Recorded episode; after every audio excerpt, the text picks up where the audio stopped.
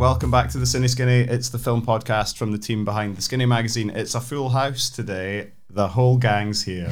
It's me, Peter Simpson, with Jamie Dunn. Hello. Lewis Robertson. Hello. And Anna Heat Burrows. Hi. It's very hot outside. As a brief warning to anyone listening to this, this was recorded during the incredibly aggressive heat wave. The climate crisis. The climate crisis. Yeah, yes, this was recorded during the prelude to what the rest of time is going to be like.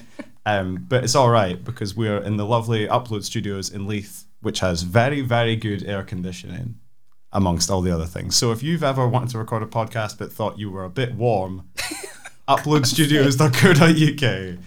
Gang's all here. We've got some films to talk about. In fact, they're both kind of fitting for it being very, very hot outside.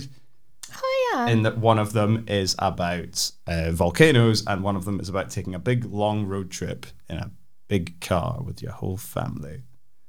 Don't know where that voice is coming. It's very hot. But before we start talking about films that we've been watching, we want to plug an event that we have coming up on the 15th of August. So Cine Skinny has been many things and now it will be live. Because on the 15th of August at Codebase, which is just down from Edinburgh Castle in the centre of Edinburgh, we're doing a live edition of the podcast for the Edinburgh International Film Festival.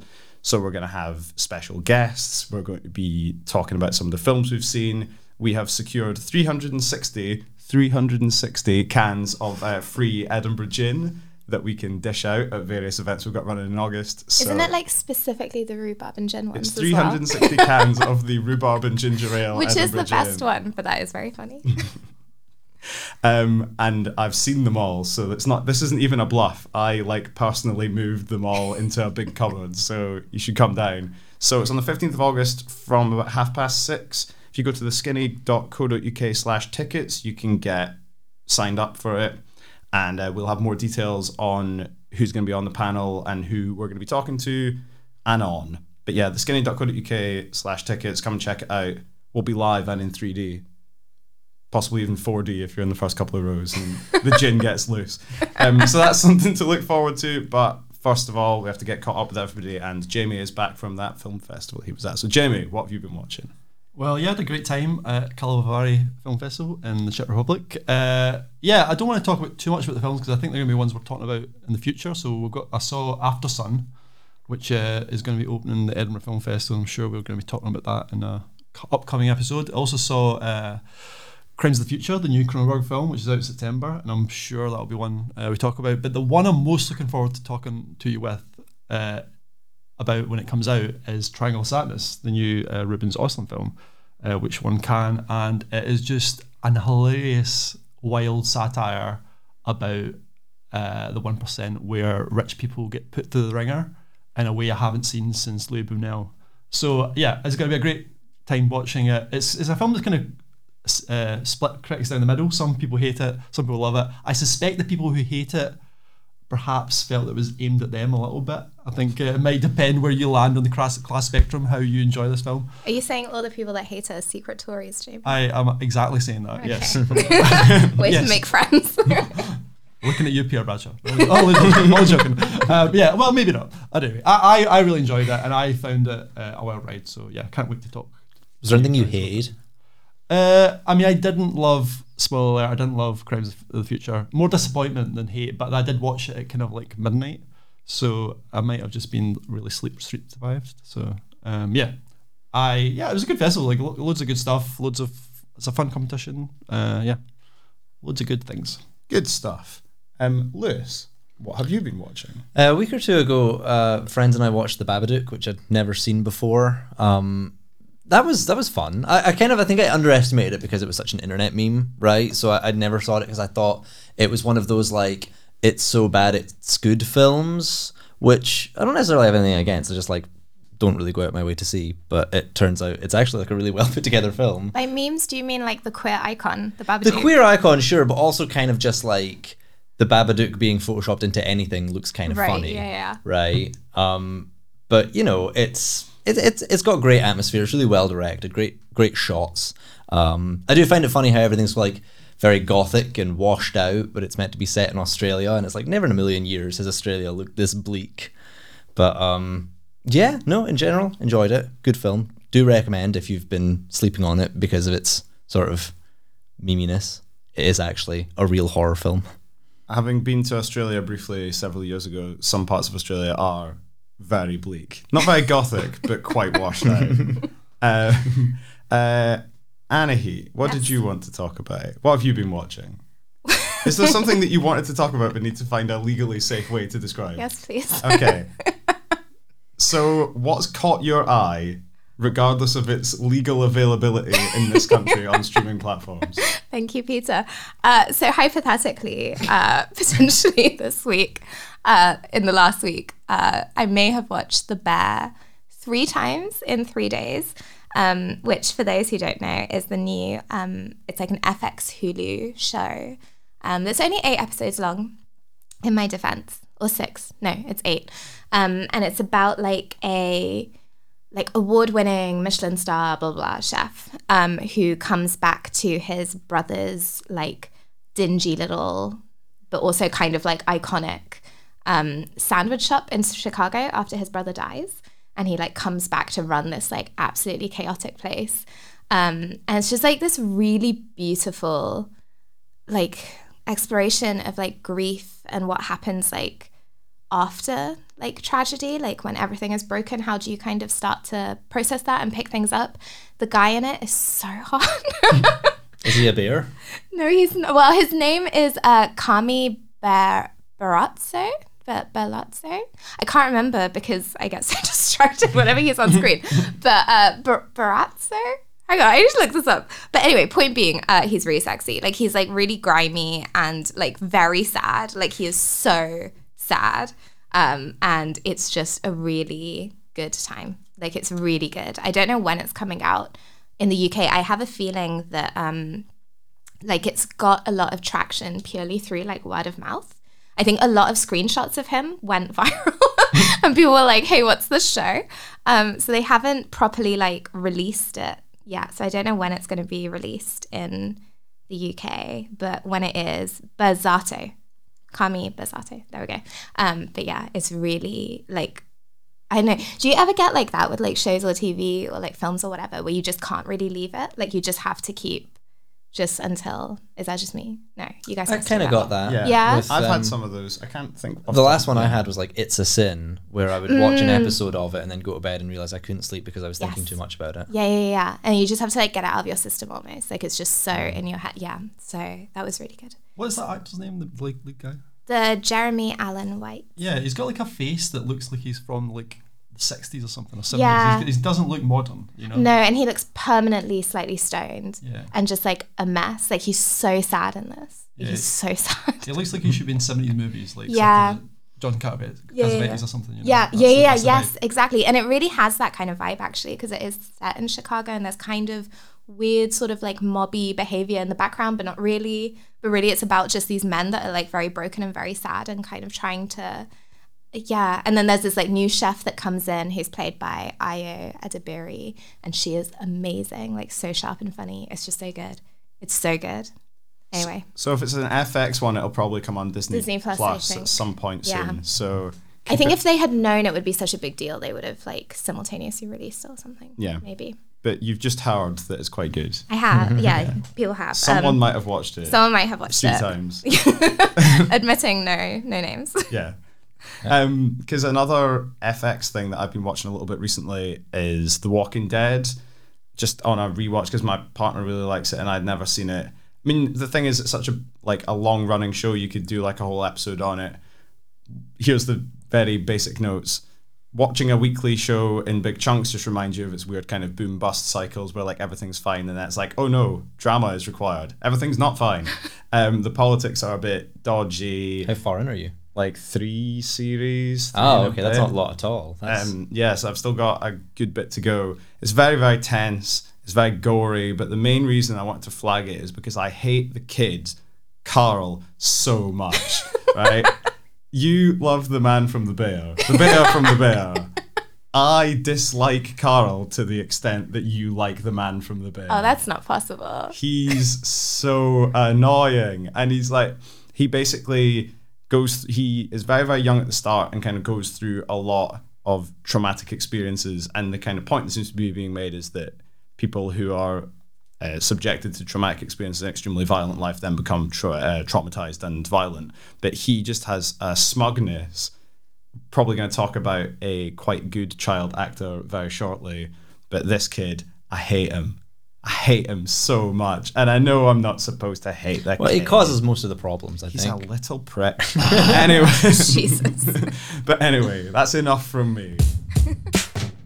From talking about a little kid that I hate so much to a little kid who I actually quite liked, who features in Hit the Road, which is the first film by Panah Panahi, who is the son of Iranian director Jafar Panahi, who has actually just had his 6-year sentence by the Iranian government, 6-year jail sentence by the Iranian government, like kind of confirmed, I believe like the day we're recording this, or possibly like earlier this week. So he was like arrested last week for protesting the arrests of two other big Iranian directors.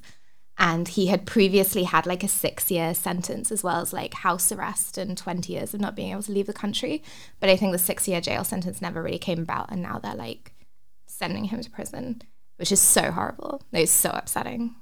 He's lovely. I love his films so much. It's like a weird time to be reviewing this in a way, but also, I guess, like the right time. Yeah, it's a strange, because when you talked about it in the office, it was like I had Googled the name Jafar Panahi recently enough that I had just done it, but not so recently that this news about him going to jail had come up. So this is genuinely, basically as we're recording this additional bit of context has become available. So Hit the Road is about a family who pile into a borrowed 4x4 for a road trip across the Iranian countryside. Your cast of characters are a middle-aged mum, a very gruff dad with his leg in the cast, an incredibly active small boy, a grown-up son who's behind the wheel, and a terminally ill dog in the boot. So Hit the Road won Best Film at the London Film Festival last year. It has also, I believe, was like up for some awards when it played, possibly at Cannes. It was in the Director's Fortnight, possibly at Cannes. And it's been kind of making its way towards a UK release at the end of this month. Panahi, what did you think of Hit the Road? I love this film so much, like so, so much. This is, I think, currently my film of the year, maybe.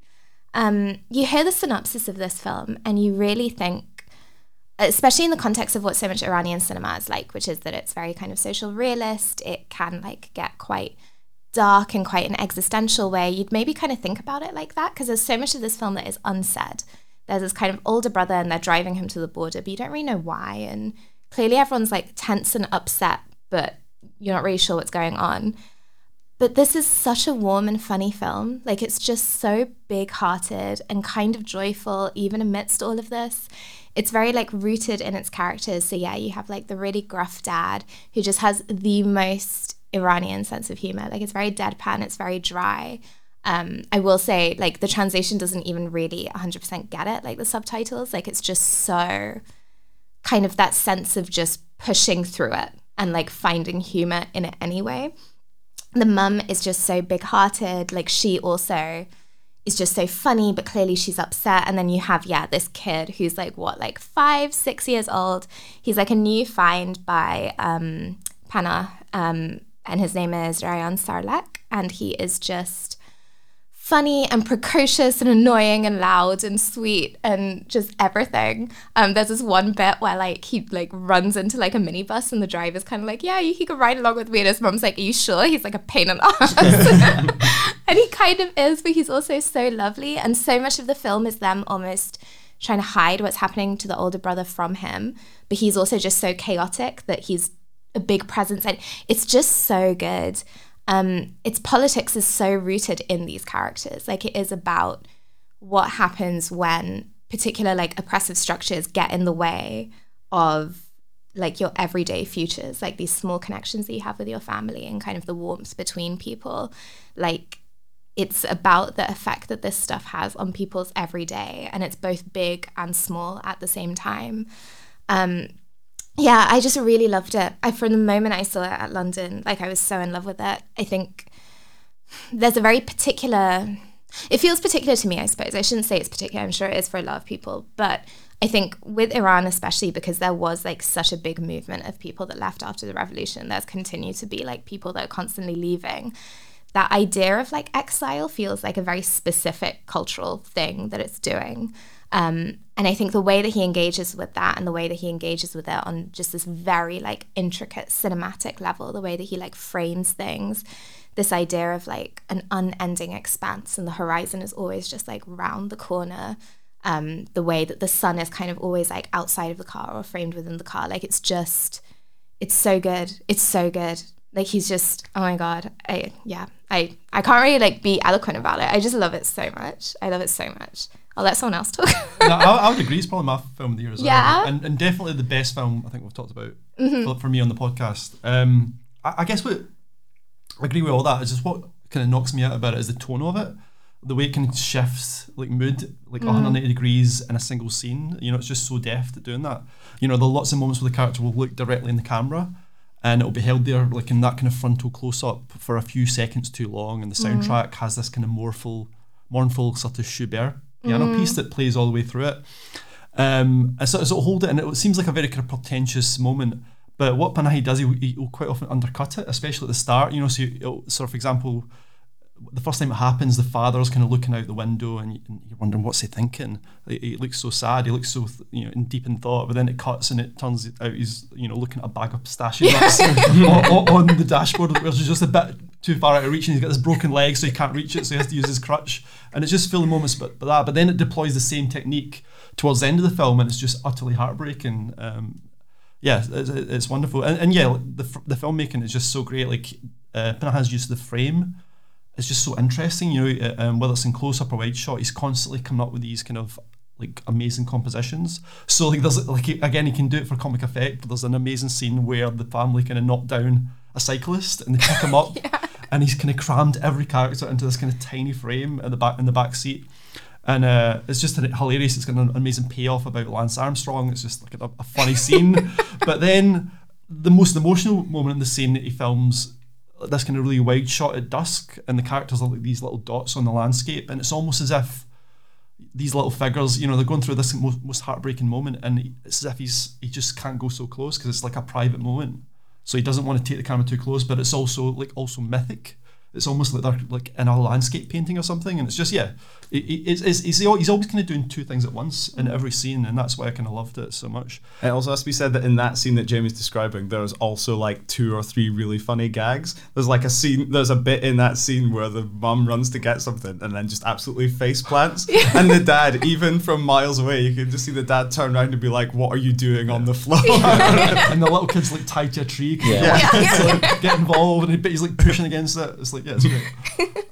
Yeah, this is brilliant. It's just like, yeah, it's just constantly alive with like lots of ideas like that, visual ideas. The performances just feel so real, very specific, but kind of really universal as well. Yeah, it's even especially impressive considering, you know, how small and constrained a setting we have in the car, not just in terms of its size, but also like the dad is in his cast, he has his leg up, he's in the same position throughout almost the entire journey, so he's still constantly reinventing the frame, like just moving the camera around, doing really interesting things with it. And the background is usually quite the same, it's just a road, you've got the ambient noise of like cars and wind and stuff like that, but it's the dialogue that like really just totally changes the soundscape of the car. Like the performances were definitely my favorite thing about it. Like it's like kind of difficult to tell, I think, with the kid Rayan Sarlak, like whether or not it for me it was hard to tell whether or not they just sort of unleashed him on set and kind of let him improvise all of his little songs and jokes and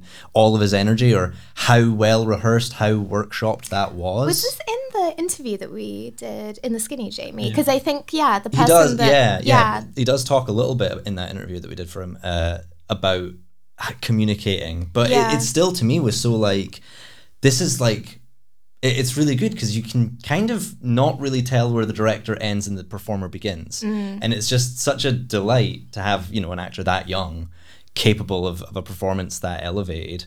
And the performance bleeds into the others as well. Like, you really get a sense, though you're right, like the mum is like very responsible and mature, but at the same time drops that very often and pulls funny faces and sings along to the songs on the radio. And you really get the sense that these characters all belong to the same family. You get the sense that these actors are working together and communicating in ways that you can't see. So that's the thing. The delivery was absolutely my favorite thing about it. Other than that, yeah, the framing, the setting. There's lots of times where there's these little imperfections, kind of, in a weird way, like when the kid shouts "Onward" and points his hand forward and the car reverses out of the parking space. And it's just that little like mystifying imperfections that kind of humanize the characters, signify kind of a wider theme of this contradiction between like leaving your home, but also it being a really tragic and terrible thing. So like deeply human characters, an absolute like, and they have your attention the entirety of the film. It's so good. It's really, really good. It's really funny. It's very like sweet and sad. Like you said, like everyone's kind of said, cinematography, great. Performances, all brilliant. Like really nice kind of almost like magic realist touches throughout it. They're just like sprinkled in enough that it like stops you from getting comfortable, but in a really good way. And it reminded me when I was watching it, this is a comparison I've seen other people make and then immediately follow up with, but I don't really mean that, but you get the point, which is Little Miss Sunshine is a film it reminds me of a fair bit.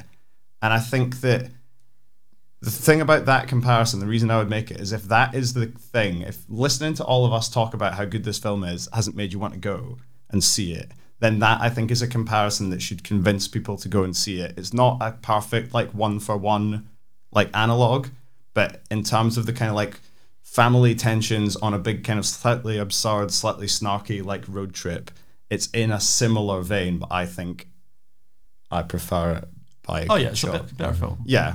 So, I mean, if that is what it takes, if you want a film you've heard of to compare to this film, that's the one to go for. I mean, also Panahi's films, like maybe not his later films, but when he, like, The White Balloon is a good comparison as well. That's got a kind of a little precocious kid character who's not a million miles away from the kids in here. She's like very funny and very forthright, but also it's full of these metaphors. Like everything in the scene, everything in the film is metaphor, and there's a metaphor around every corner in this film. You know, like there's a dried up lake, there's a, you know, the cast is a metaphor, everything about it. And yeah, I love the moments in magic realism. There's a scene where the kid and the dad, it just takes you by surprise when it happens, but the kid and the dad seem to become like space beings. You know, it's like it's referencing 2001. It's like so good, but instead of being like a portentous, like existential moment of mankind, they're bickering about like how much Batman's car would cost. You know, it's a film that that's what I mean. It's just a film that's doing these kind of grand things, but the granular at the same time,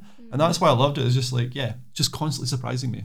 I talked to Panah Panahi for this, which was just like such a nice experience. He was so nice. But he was saying, because like obviously there's so much of this film that feels generically really interesting, like you say, that kind of magical realism, sci-fi thing, the road trip movie, like compared especially to his father's films, that is something that feels so much more stylized about it. But he was like, I just never thought of it as a genre film. Like it did not occur to me until the first reviews came out of Cannes that I had made a road trip movie. And I think in a way that's actually what makes it really good, because I think you're right, he's paying attention to the granular stuff and to the writing and to what makes sense with the characters, and then kind of out of that everything else is like fitting in and emerging, and that means that it's not trapped within these boundaries of how genre usually works. And I just think that's incredible to have not even tried to like do this and then to have done it. It's like, oh my god, what a man. I love it. What a guy. What a guy. What a film. So yeah, Hit the Road is out on the 29th of July. It's a Picture House release. I think there's some advanced screenings at the Cameo in Edinburgh earlier that week. Mm-hmm. Yeah, it's out from the 29th of July. I think it's got all of our seal of approval. Yeah. Go and see it. Can I also say, This is not like strictly speaking relevant, and I think it might be a little bit frustrating for Panah to have it always like spoken about in his like dad's context, but especially given what has happened to his father like today and this past week, like seeking out some of Jafar Panahi's films as well would be Like, he made some really, really interesting ones in his, like, period of house arrest, which aren't really films, and they're kind of, like, yeah, I don't know. They're just amazing. Like, This Is Not a Film is amazing. Taxi Tehran, if you like this one. Another good car movie. Is another good car movie, which is just lovely. So, yeah, like, if you like this film, now would probably be a good time also to kind of look at the sort of cinema that's being made within this sort of political context, I suppose. So next up is Fire of Love, which is a new documentary charting the lives of star volcanologist couple Katia and Maurice Kraft. And it's kind of made up of footage from their enormous archive that they kind of created over several decades of touring the world studying volcanoes. It's written and directed by Sara Dosa and is narrated by Miranda July. Important to start, this is not to be confused with The Fire Within, which is a Werner Herzog documentary about the same pair of volcanologists, which is also coming out this year. But I think that, as we'll discuss, this is very much not a Werner Herzog documentary. I think that, yeah, this is kind of as far away from gruff German man narrates forever as you could get. And Lewis, what did you think of Fire of Love? I really liked it. I thought this was one of those films that uses just the format of documentary really interestingly, because obviously they're historical individuals and their story is kind of already known from a factual point of view, but they can use editing and style to make it feel like they're characters from some grand story. And with that, they can also kind of introduce this theme of fate, like you kind of are led to believe it's always going to go this way. They're always destined for this. They live for this passion, but you get the idea that they're going to be consumed by it in the end. Like at the end of the first act, once we've kind of established who Katia and Maurice Kraft are, we have this montage. I don't know if you'll remember it. It's like these insane shots of them standing in the silver suits, the silver heat-resistant suits, right on the edge of the volcanoes, and they're just exploding right in front of them. These shots are absolutely amazing. And it was this part where, like, my jaw dropped. I was like, could not believe. I didn't even know that humans could get that close to a volcano. But as amazed you are, it does come with this, like, dark feeling of, oh, they're kind of going too far. Oh, this is only going to end one way, surely. So, you know, they kind of like get to make a neat little story with overlapping themes of, like, you know, their love for each other is as significant as their passion for volcanoes, but their willingness to embrace death is a huge part of that as well. They feel like very full characters in this narrative.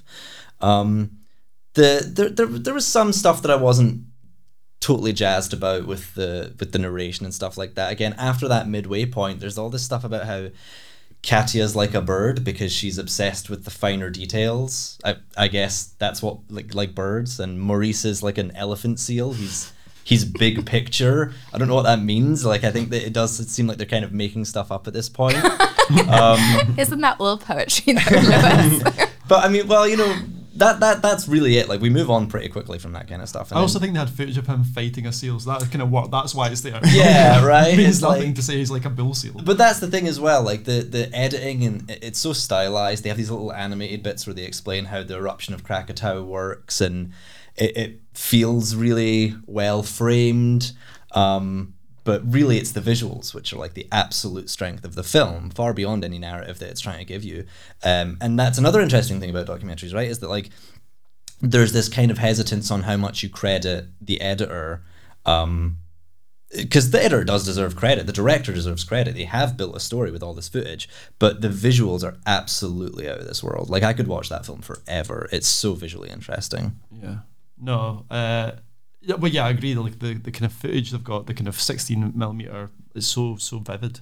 I just love films about, like, really passionate, obsessive people, and that's what Kai and Maurice are. They're just nutters, basically. Like, they're really charming, they're really photogenic, but they're off their head. Like, why are they doing this? They're basically like the Jacques Cousteau of lava. Yeah. Like, that's the kind of vibe, and I loved it how, like, the French, like, embraced them when they were on, like, French TV. I can't really think of a British equivalent, really. And there's been a lot of comparisons to, like, Wes Anderson, and I can see why that is, because the film is a little bit twee, especially that voiceover. And I do agree it's kind of superfluous at times. It's telling you stuff that's already on screen. But I think the film is kind of quite spiky too, and I kind of liked it better as I went along, because the whole shtick of these pairs seemed to be, at the start, they're kind of daredevils, you know, particularly Maurice, who seems to be You know, he's in it for the thrills. He's not really that in it for the science. He's really into like the danger of it. You know, there's scenes of him like going in a rubber dinghy across this lava, this kind of lake of sulfuric acid, or he plans to canoe down this kind of lava stream, or he cooks eggs on the lava. You know, he's just a dope basically. Yeah. and you think he's dragging this poor woman Katia, who seems much more down to earth, into these dangerous situations. And he was just a bit of a show off. But I think the film really takes a turn when. There's a scene where they go to the aftermath of this eruption in Colombia in the mid 80s where like 25,000 people died, and it seems like to change the course of their study. They go from like studying doing these kind of daft stunts, very visually cool stunts where they're like in these little suits, to actually trying to work out how to help people. And I think that's when the film to me became more interesting, and it became very emotional. Like instead of like dying for like some stunt, they're dying actually to try and change the world. So it became a bit more interesting towards the end for me. Yeah, I kind of think from what I remember of the voiceover, wasn't it that also even before the Colombia thing, they had been trying to like instill certain like evacuation protocols and procedures and stuff like through their research, and the government had been like, it's too expensive.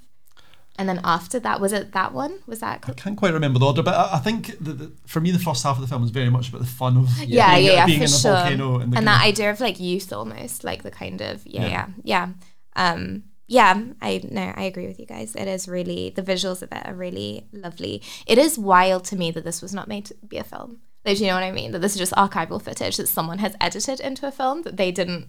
Set about being like, we're going to turn this into like that is just bananas. Because the thing about that is it's a lot of absolutely incredible footage, but it's such a massive range of like types of shot and things that have been filmed. Yeah. And like, yeah, kind of these absolutely wild shots of people like standing right next to lava that is literally spurting out at them. But then also a really, really like long, almost like a kind of Sergio Leone tracking shot across like a volcanic like basin, and it's like it literally plays Ennio Morricone in the background, and they have it's that thing that the Crafts never really saw themselves as filmmakers. They were volcanologists, bollocks. They were given it the little film school thing of being like, nobody just films like a puddle up close for ages. They just be like, oh, I just really want to get a good look at this puddle. They knew what they were doing. I genuinely think these guys might have though. Do you know what I mean? Like the puddles on a volcano. I did not learn a bit of volcanology from this film. Like, I learned loads.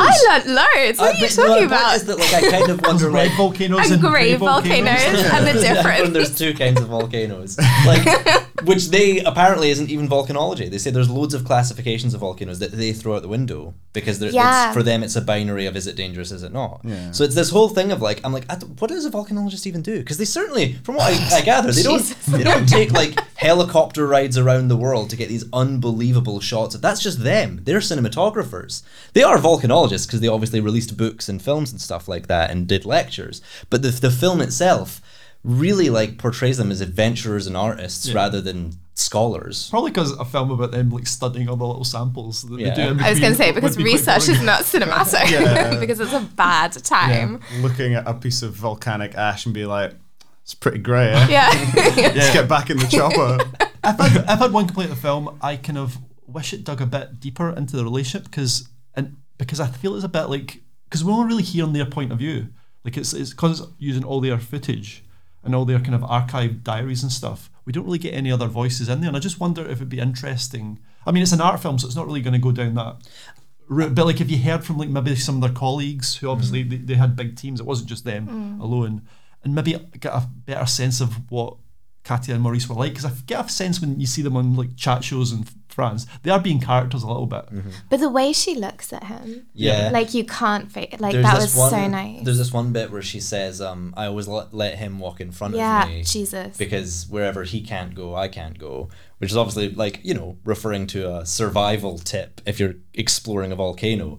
But at the same time, like she says it with a lot of love. Like it's kind of this very buried way of expressing some real affection. And I think right after that, isn't that when she's like, yeah, because if he dies, I would also want to go. And actually for me, that was what really made the film. Like I don't think you get a sense of their relationship in this very like granular, realistic, whatever way. But I think like the film kind of, it's so interesting because it's showing like, yeah, these volcanoes, this idea of like scale and this idea of like the indifference of the earth to people, right? Like that this is something that has been going on for millions of years beneath the surface and suddenly it'll erupt, but it's stuff that is not of like human understanding or scale or like time or anything. But you have these two people that like, for them, that is their life and they are everything to each other. And like how it's kind of showing how things become important, even when they're unimportant, I think is just like really beautiful. Yeah, it just made me feel like quite soppy and nice. And there's this bit as well in, I really liked Miranda July's narration, I have to say. Like it was very like lyrical and slightly like, it was very Miranda July. Like it's very like quirky and sort of not really in reality. But there's a bit where she talks like this constant refrain of like what makes the earth's heartbeat and what makes its blood flow. And just like, yeah, the non-human becoming human and the human becoming non-human. I just think it was like so, yeah, I thought it was beautiful. I didn't really want to know what like the inside of their relationship was like in that way. What lovers were going to have such a different take when Werner Herzog does his, because you couldn't think of a different. No. Yeah, so that's going to be fun. Yeah, because I think that like, that's one of the things that the Wes Anderson comparison was a thing that I kind of thought as well when I was watching it. And I think it's partly because of the subject and it's got really like quite big, feel like Life Aquatic is effectively this story, but with a lot more jokes in it. But also, and I can't let this go by without being said, the fashion. Yes, it is the red beanies. Yeah. These fits are outrageous. These people knew what they were about. This was France in the 80s. Love to see it. Yeah, there's a lot of really good fun French pop on the soundtrack as well. Like a lot of it, especially at the start, there's lots of like fun, jaunty things of them just jumping across in their little beanies and little red boots. And it's quite impressive that it takes what is really an extremely gnarly and heavy metal subject, which is like liquid rocks that are also on fire, and manages to turn it into like a nice, like a quite a like sweet and compelling story that is about like exploration and getting companionship in exploration and discovering new things together. When it's like, whoa, volcanoes. I think that's what Werner Herzog's going to do. Yeah. Well, I think if you're the kind of person who feels like they would not be interested in a documentary about French volcanologists from the 70s, I think challenge yourself with this film, because it is super stylized and super sweet and a really easy watch. Like it feels really fun to watch. The visuals alone, like I don't think there's anyone who wouldn't enjoy them. Yeah, there's just something about like a volcano, like the way, that like solid becomes liquid. Like there's something that just feels like so uncanny and weird about it, that to kind of see it. I mean, like in real life, when you see like a big stream of like lava, I know it would kill me instantly, but I want to dip my hands in it. Like it looks so satisfying. Oh no! And like you know, at the beginning where he like slips in hot mud and like his leg gets burnt. Oh my god! I find volcanoes so scary. But then it's also interesting what the film teaches you is that the ones that look scary with all the like melting rock are actually not the ones that will kill you. Yeah, Maurice reckons is as scary as walking down a street in Belgium. Yeah. Which is an interesting. Yeah, it's very French. So Fire of Love is out on the 29th of July. I believe it's going to be screening at the GFT in the Film House, but it's getting a kind of like, let's say, kind of arty film level release. So your local independent cinema will probably have it. It's a very good watch. It will look great on a big screen as well. Definitely. So yeah, Fire of Love, check it out. Okay, and now we want to talk about something a little bit different and in a little bit of a different way. So Charlie Shackleton, who is a British kind of documentarian and film essayist, who made Beyond Clueless, and what was the name of the other feature he made? Oh, I forgot his name. The horror one? Is that the name somewhere? Yes.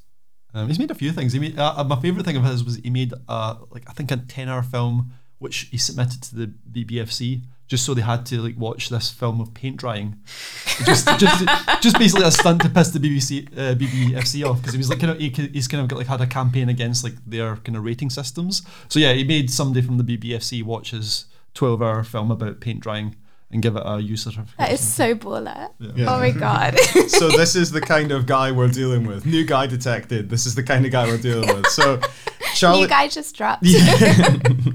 Paint guy is in the building.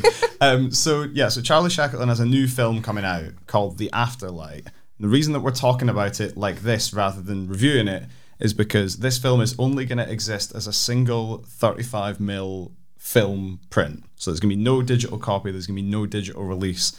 And the film itself is made up entirely, it's a kind of montage video essay type thing, it's made up entirely of scenes featuring actors who have passed away since the release of those films, but have been kind of immortalized on screen. And the premise of the kind of whole project is that there's only going to be one print, and Charlie Shackleton is going to personally take it to each venue it's going to play at. And the idea is it's going to erode a little bit because it's a physical film print. It's going to erode a little bit every time it screens and become kind of like imperfect and scratched, and eventually it just won't work and the film will just disappear entirely. So there are two screens of it coming up in Scotland, which have both got director Q&As with Charlie. There's one on Wednesday the 27th at the GFT and one on Friday the 29th at the Film House in Edinburgh. But we wanted to talk about it because it sounded really interesting, but we also thought it was a good chance to talk about other kind of unusual or interesting ways of watching films, interesting kind of innovations in the ways that films are screened, and basically, as it says here in the notes, other generally cool things in the world of watching the films. So there's kind of a few different elements that we just kind of want to throw in, and maybe a good place to start is with some of Charlie's other stuff. So you talked about the BBFC piss take Paint film. Have you seen it, Jamie? I don't think it was ever released. It was just called Paint Drying, I think that's his name. And it's like, yeah, it's just yeah, it's really, he also had a film, I think, called The Fish Film. It was like a short film where it's his friend was telling a story about like going to a fish competition. I was like, it was a gathering where everybody had this name, which was a fish, and they were all in. But it's just a really surreal like story from his friend that he told in the pub. And he recorded, but then he set it to these kind of like amazing images of fish and like in like seaside sort of scenes. So yeah, he's just a really interesting, really creative filmmaker. He used to be a critic actually. He used to run a blog, which was really funny. I can't actually remember his name now, but anyway, he used to go, well, he also changed his name. He used to go by the name Charlie Lynn, and so that's, so if you search Charlie Lynn, that's his kind of old blog where you'll find like, I think it was Culture Shock, was it called? But anyway, yeah, he's just a really fascinating figure, really. He's like a really interesting critic, but essayist now. He's done a lot with the BBC, he's done a lot with Channel 4. He has a really amazing film that was created entirely on his phone about film criticism on TikTok. So he went over, I think it was to the Melbourne Film Festival, and was running like youth workshops on getting into film criticism, and it's all about how he discovered how these young people, he discovered like he kind of got used to how they were using TikTok, and it's this kind of very self-contained in that vertical phone screen layout of him like flicking back and forth between like different apps and like showing little clips of people and stuff. It's really great piece of like video essay. But then Charlie's stuff reminds me, and this is where we're going to step into what I've dubbed in the notes Peter's Video Art Corner, really reminds me of Christian Marclay, who's like a video artist, and two particular things that he did that maybe speak to this thing of like innovative, interesting ways of doing films. So The Clock is a Christian Marclay film that is 24 hours long. It's made up entirely of film clips where the time on screen syncs up with the real world clock. And yeah, just kind of like pieces together all these bits of archive from like old Hollywood films and documentaries and stuff. But the other one that is in a similar vein that is really interesting and also terrifying, which I saw at the Venice Biennale. In 2019, I believe, it's called 48 War Movies, and it is 48 war films all playing at once. They're sort of arranged concentrically, so there's like a little sliver of footage of each of them visible at once, but all the soundtracks are playing at full volume at once. Oh, that would be so horrible. So you can only ever see actual glimpses of people, but you can hear the sound of war ongoing. Who did that? That one, the 48 War Movies, mm-hmm. That was Christian Marclay. Oh, that was also Christian Marclay. Yeah. So was that like the UK at the beginning? No, he was in the kind of... he was in Arsenal. In the Arsenal program. So he's he's British, I believe. British or American? I think he's American, but I might be wrong. I could be wrong. Look it up while I describe this thing slightly further. Sorry. Sorry to have put facts into this. He is American and Swiss. Oh. Never saw that coming. But yeah, it's basically like looking at an incredibly violent kaleidoscope. This thing with all this like stuff going on and all these like little snippets of things. It reminds me weirdly of, did anyone ever see the YouTube video of every episode of Friends playing at once? And they're just like all overlaid over the top of each other. That is incredible. I feel like we've gone down a rabbit hole of things all happening at once. Yeah. So also you get a cacophony of violence because the sound is also overlaid. So you've got bits of like Platoon at the same time as you've got like Apocalypse Now. Yeah, that's great. Yeah, it's really, really good, but slightly, completely terrifying. So that's one way of kind of taking cinema, like people's expectations of how they would watch a film and fiddling with them a bit. Does anyone have any other examples that they have either been to or seen that they feel would continue this conversation? This feels like school. Well, I can't help it. That's just my voice. I was going to say, I kind of love watching films where it feels like a bit of an endurance test. If that makes sense. I fucking hate that. No, I love it. Because the thing is, I'm a really unfit cinema geek, so I'm not going to climb Everest. I'm not going to hike the Amazon. But I can sit in Filmhouse and watch 10 hours of Kieślowski's The Decalogue, or I can watch 13 hours of Jack Crevett's Out One Straight Through, which I have done. Those are like two of my kind of favourite epic watching moments in film, and I guess the thing is, like cinema, like going to movies, like very similar. You know, if you like one visit to Cineworld blends into another, and I like going to things that are kind of one-offs, like are never going to happen again. Like Out One is shown so rarely, and I had to go travel to London to see it. And yeah, I love those kind of one-off things. One of the best places to have those kind of endurance experiences actually in Scotland is at the Glasgow Short Film Festival, ironically. Because like a few years ago, they showed Kevin Jerome Everson's Park Lanes, which is this documentary depicting the workday routine at a bowling alley factory in Virginia. And it's a kind of duration of work that's 8 hours in length. And the idea is you experience kind of work in real time. So what GSFF did is they started the screening at 9 a.m. sharp. You had to go, it's almost like you clocked into work and then you sat, you watched till 5, there was no break, but at lunchtime when the characters on screen were having lunch, they would bring around sandwiches and like everybody was eating sandwiches while they watched it. And obviously there's a kind of political idea of that, it's like you're experiencing labour, and it's like that's a really interesting political filmmaker. You know, other ways of doing it can be quite fun, like so for example they also did an amazing all-night screening of A Pitch Upon Where It's Ethical short films. And the thing about A Pitch Upon is his films are very kind of trippy because they have this kind of slow, methodic pace and they're kind of very dreamy. So the fact you're watching this overnight, and we're all kind of, I should say, we're all kind of on the floor on beanbags as well, so we're all kind of prone, kind of spread ego watching these films. And basically, everybody was nodding off. And the idea is like you don't know. The idea is that his films were kind of blending into your dreams. So you might have spent the whole night and you don't know what you watched, basically. Did I have a dream, or did I watch these crazy films from like Thailand, you know? So like, yeah, that's really fun. Also, I really love like, just doing like all night horror films. Like they used to do them quite a lot at the Cameo. And this guy, Matt Palmer, used to put on All Night Horror Madness. And like, again, the idea of that is really fun because what he'd do at kind of 3 a.m, he'd put on the weirdest film. Like, so he'd put on like kind of very conventional horror films early on, but then the weird stuff would come out at 3, and again, when you're sort of sleep deprived, that kind of cinema becomes like trippy, and like it becomes more scary almost when you're like nodding off, or you wake up and like there's just sort of terror on screen. So yeah, I guess my favourite thing about that type of experience is, you know, you could watch all those films at home theoretically, but at home you're kind of in charge. You can press pause, you can go and make a cup of tea, but here the movies are in charge and you can't pause, and you just have to like give yourself over, and you can't check your phone. So yeah, I think that kind of like the liveness of cinema is most extreme when you're doing those kind of durational things, and like you can't escape it almost. Like so yeah, I kind of love that, and it kind of makes it more memorable for me.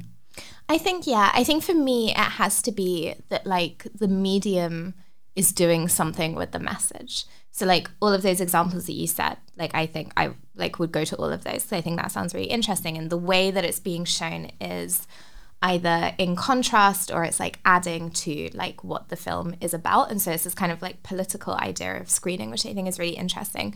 What I really hate is like turning cinema into an endurance test just to say you have. So I absolutely despise when people do like extended edition Lord of the Rings like marathons, because I'm like, what's the point? Like, what is the fucking point? I'm sorry, by the third film you are not having a good time. Like, you're not in it, you're not enjoying it. It's been like 10 hours. They've gone to like, the film has ended 5 times. Aragorn still isn't king. Like, why? Like, no one, like, it's more the point to kind of say that you have than to have actually, and that I really don't like. And I think it kind of buys into a kind of broader idea of like the theme parkification of cinema that like we see with things like 4DX and all of that. Like, that is not a vibe.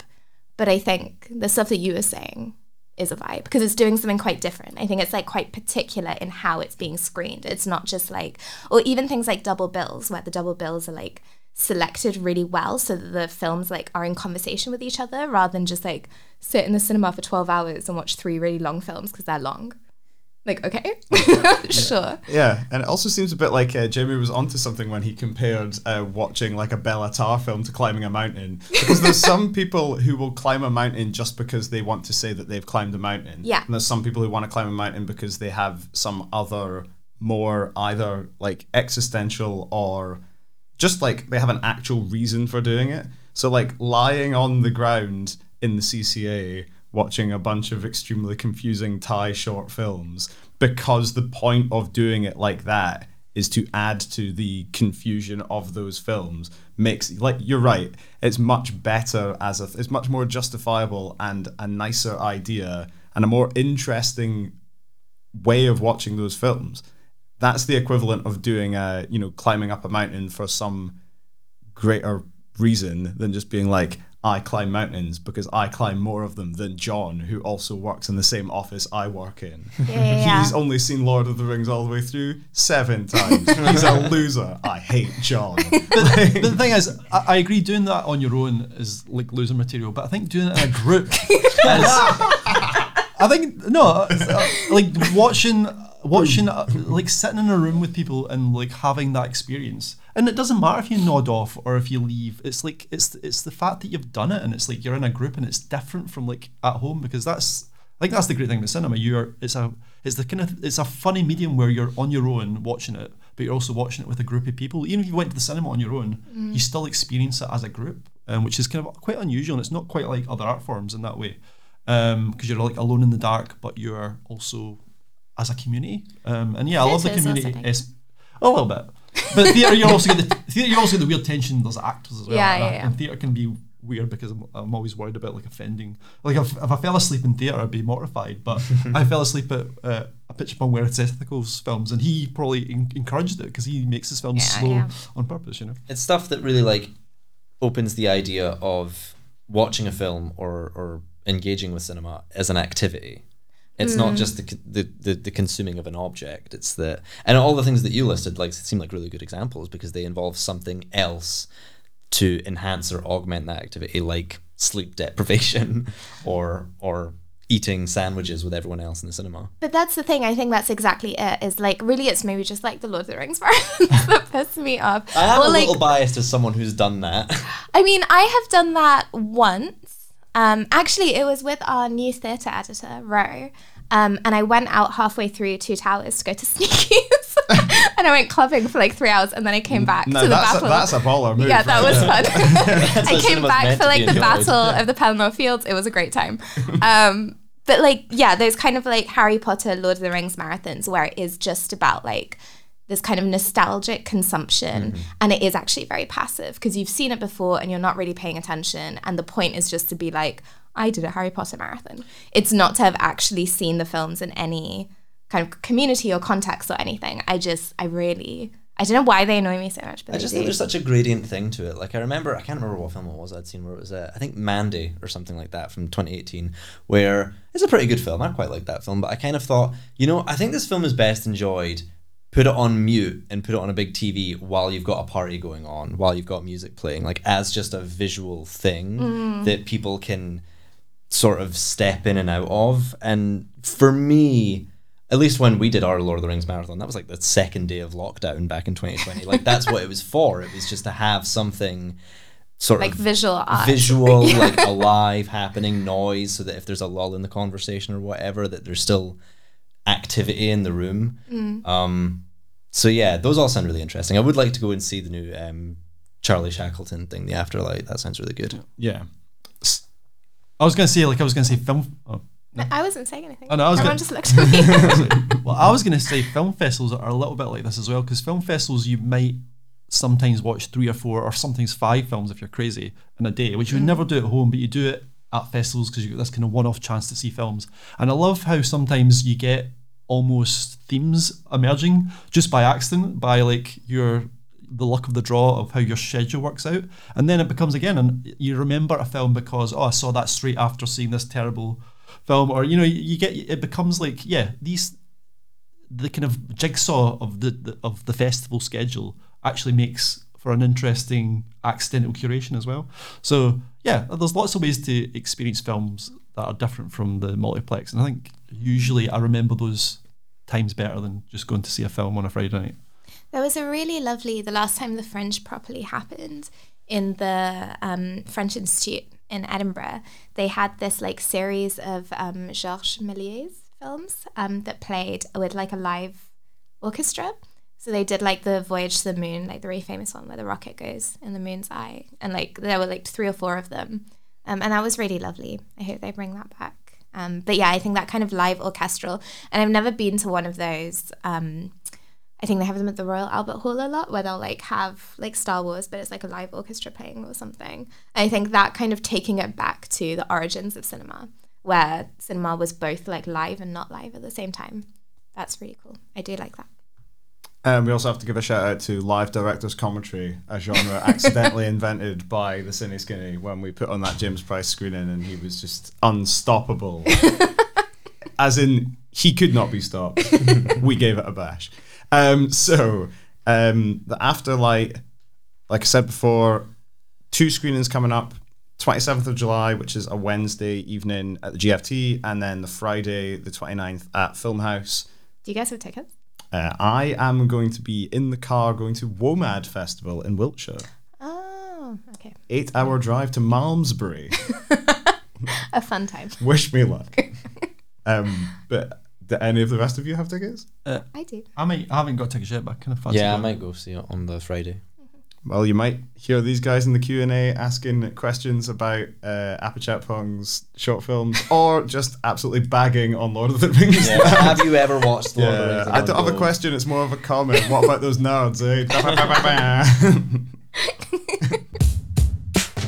Okay, and very quickly before we go, and we probably have to be quite brief with this, the Edinburgh International Film Festival programme came out, if you're listening to this on the day it came out, yesterday. So it's just come out. Oh, it's come out today. Well, it'll come out tomorrow. Yeah. So today that we're recording... it comes out tomorrow. Yes. Okay. Which means that if you're listening to this on the day it comes out, it came out yesterday. No, but then I'll have come out today. Oh no, because today's Tuesday. Okay, yeah. All right. Carry on. We're doing a... This is not live, you know. Just be broadcasting the world. We're going to edit this. Hopefully we're going to edit this now. So, sorry.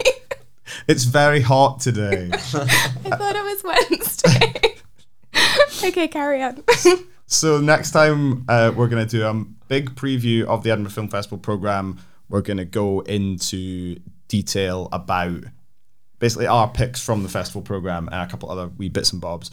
But in the meantime, just as a very quick amuse-bouche to the next episode of the podcast for anyone who has made it this far, just some very brief thoughts on the programme, which opens with Aftersun, the film with Paul Mescal from Normal People, is directed by Charlotte Wells, thank you very much. And closes with After Yang, which is the new Congonada film with Colin Farrell and other people in it.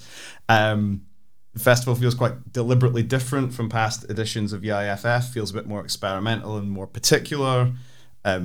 We shall see how that goes in the fullness of August, but I think, from my perspective, fair play to them for backing themselves to do something a bit different and bring something new to the table in Edinburgh in August. I will very quickly go round and get one very early preliminary pick from each of you, starting with Lewis. There's a film coming out called Lola, which I really want to go see. It sounds super interesting. It's one of those ones where, like, as soon as you hear the synopsis, you like it. It's like in the 1930s or 40s, it's two teenage girls who have a radio that can receive radio signals from the future. So they use it to become the first fans of, like, pop music, to hear songs for the very first time from the future, except then, of course, wind up hearing transmissions about World War II. And I have no idea about it much other than that. I just love the synopsis, and that's definitely going to be one of my picks. That's one of the British ones, is it? I believe so, yeah. That's cool. Yeah, I guess it's a programme with lots of the, like, new filmmakers, but one of the, I guess, one of the more bigger names in there is Peter Strickland. He's got a new film, Flux Gourmet, which is great. It's like a weird and funny and funky. It's like it's about a band, like this kind of experimental group who make sound with, like, vegetables and, like, food and stuff like that, and, like, frying, like, vegetables. Yeah, and it's like but it's set at this kind of institute where they're making this. They're on a kind of residency, and it's like it's very funny, very. It's about the creative process, basically. And I guess if you're interested in film or art, or if you make film or art, you'll probably get a lot of good laughs out of it, because it's basically a satire, but very weird in the way that Peter Strickland's films are always kind of quite weird and kinky. So weird and kinky, everyone's favourites. Anahit, anything in particular? So Peter did not warn us he was going to do this section. So I am scrambling. But off the top of my head, I think what I am really excited to see is, like, a retrospective film that they're doing, which is Lynn Ramsey's Morven Calla. Calla, is that how you say it? Yeah. Calla. Which I have never seen before. And it's like a 35mm print at the film house. So I think that will be very nice. Good stuff. And I just want to give everyone a shout out for Saloom, Senegalese, Congolese, action, supernatural, cowboy, mercenary, swedge 'em up. It's about three mercenaries who get sent on a job in Senegal, and apparently it sounds like it has elements of every film genre that I like, all in one go. And hopefully we'll talk more about it next time. Because next time we're going to do a big preview of the film festival programme. I will have given people more time to prepare. I can only apologise. And if you've listened this far, you'll probably be interested in that and in coming to the live event I plugged at the start of the podcast, the skinny.co.uk/tickets for that, for the Cine Skinny live. But I think that's about it for this week. Mm-hmm. Getting nods from across the room, so good stuff. So yeah, you can follow us all on Twitter in the meantime on Anahit Ruse, Jamie Dan Esquire, Lou_Rob_ and Peter Simpson, all one word, no vowels. You can send us an email on cineskinny@theskinny.co.uk. I don't know about anyone else, I'm absolutely roasting. Yeah. I'm pretty hot. Yeah. I'm just scrolling through Twitter. Not that I'm not listening to you, but I'm scrolling through Twitter. Apparently there have been all these fires breaking out in London. Oh my no. This is a heat wave. Jeez, oh. Well, what a good time. Well, we'll be back in 2 weeks, hopefully, if the country hasn't just burst into flames. Yep. But yeah, thank you, Lewis. Thank you. Thank you, Anahit. Thank you. Thanks, Jamie. Just Peter. And thank you from me, I suppose. Okay, right. We'll be back in 2 weeks. Bye. Bye. Bye.